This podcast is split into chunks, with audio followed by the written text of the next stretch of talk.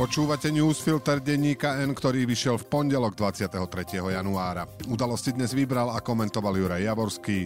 Ja som Braňo Bezák. Dnes o tom, že keď sa majú zachrániť zoženú aj ústavnú väčšinu, o tom, že Sulíkovi to vracajú prieskumy na percentách a o tom, čo nevidno v prieskumoch.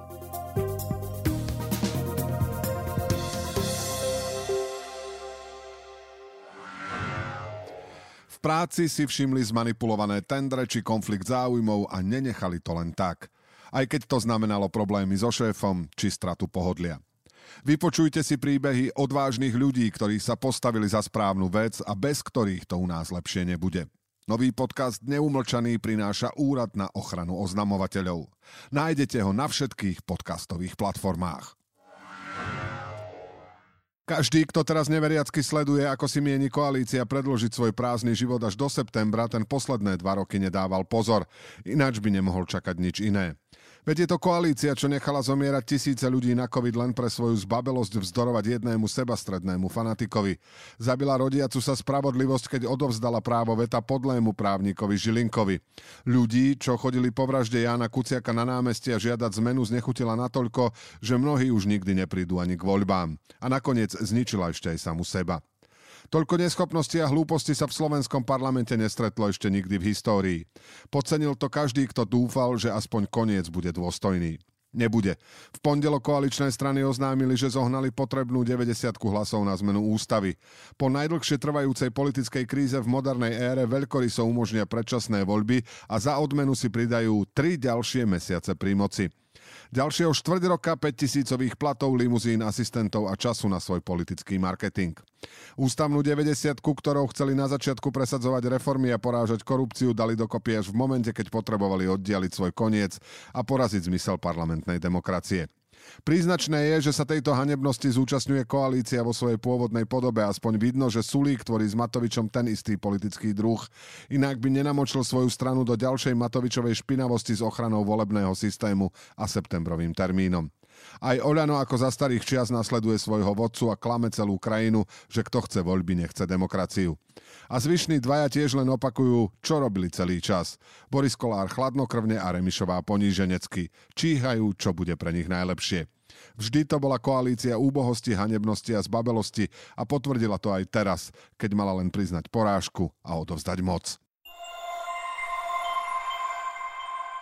Predvolebné prieskumy bude treba odteraz čítať pozornejšie a zároveň ich brať s väčšou rezervou.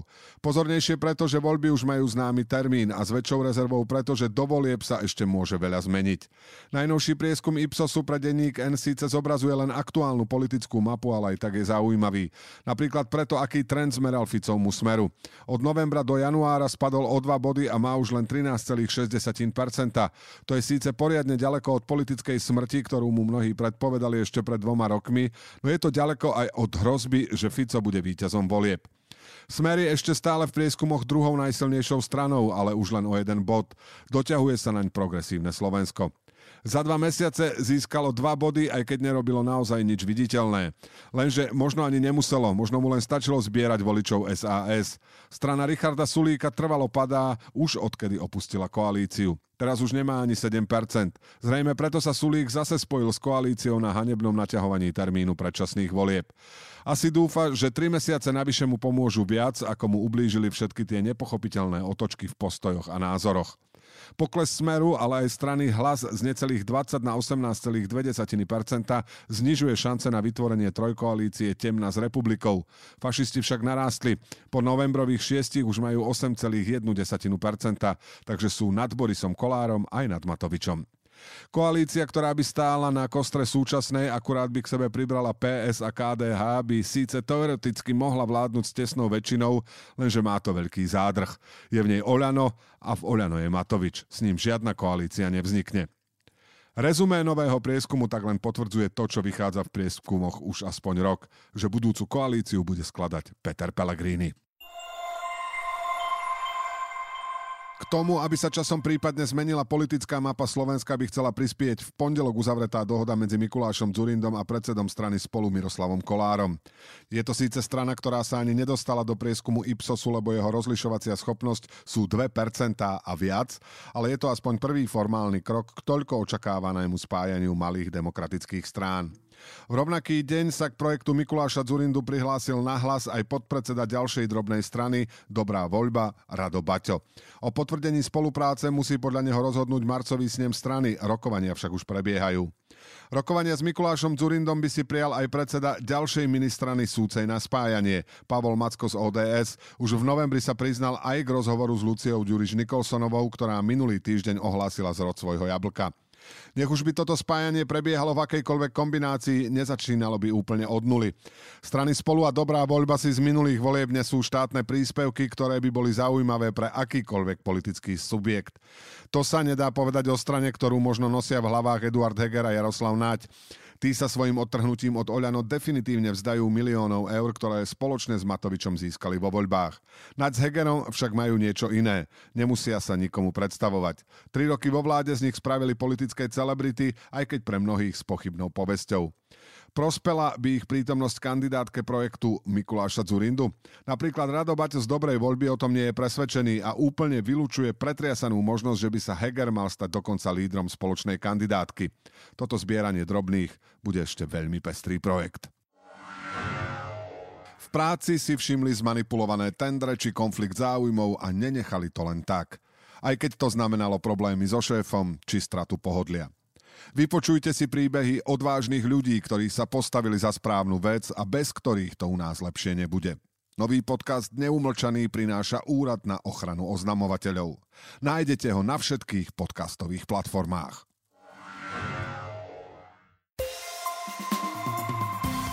A teraz ešte správy jednou vetou.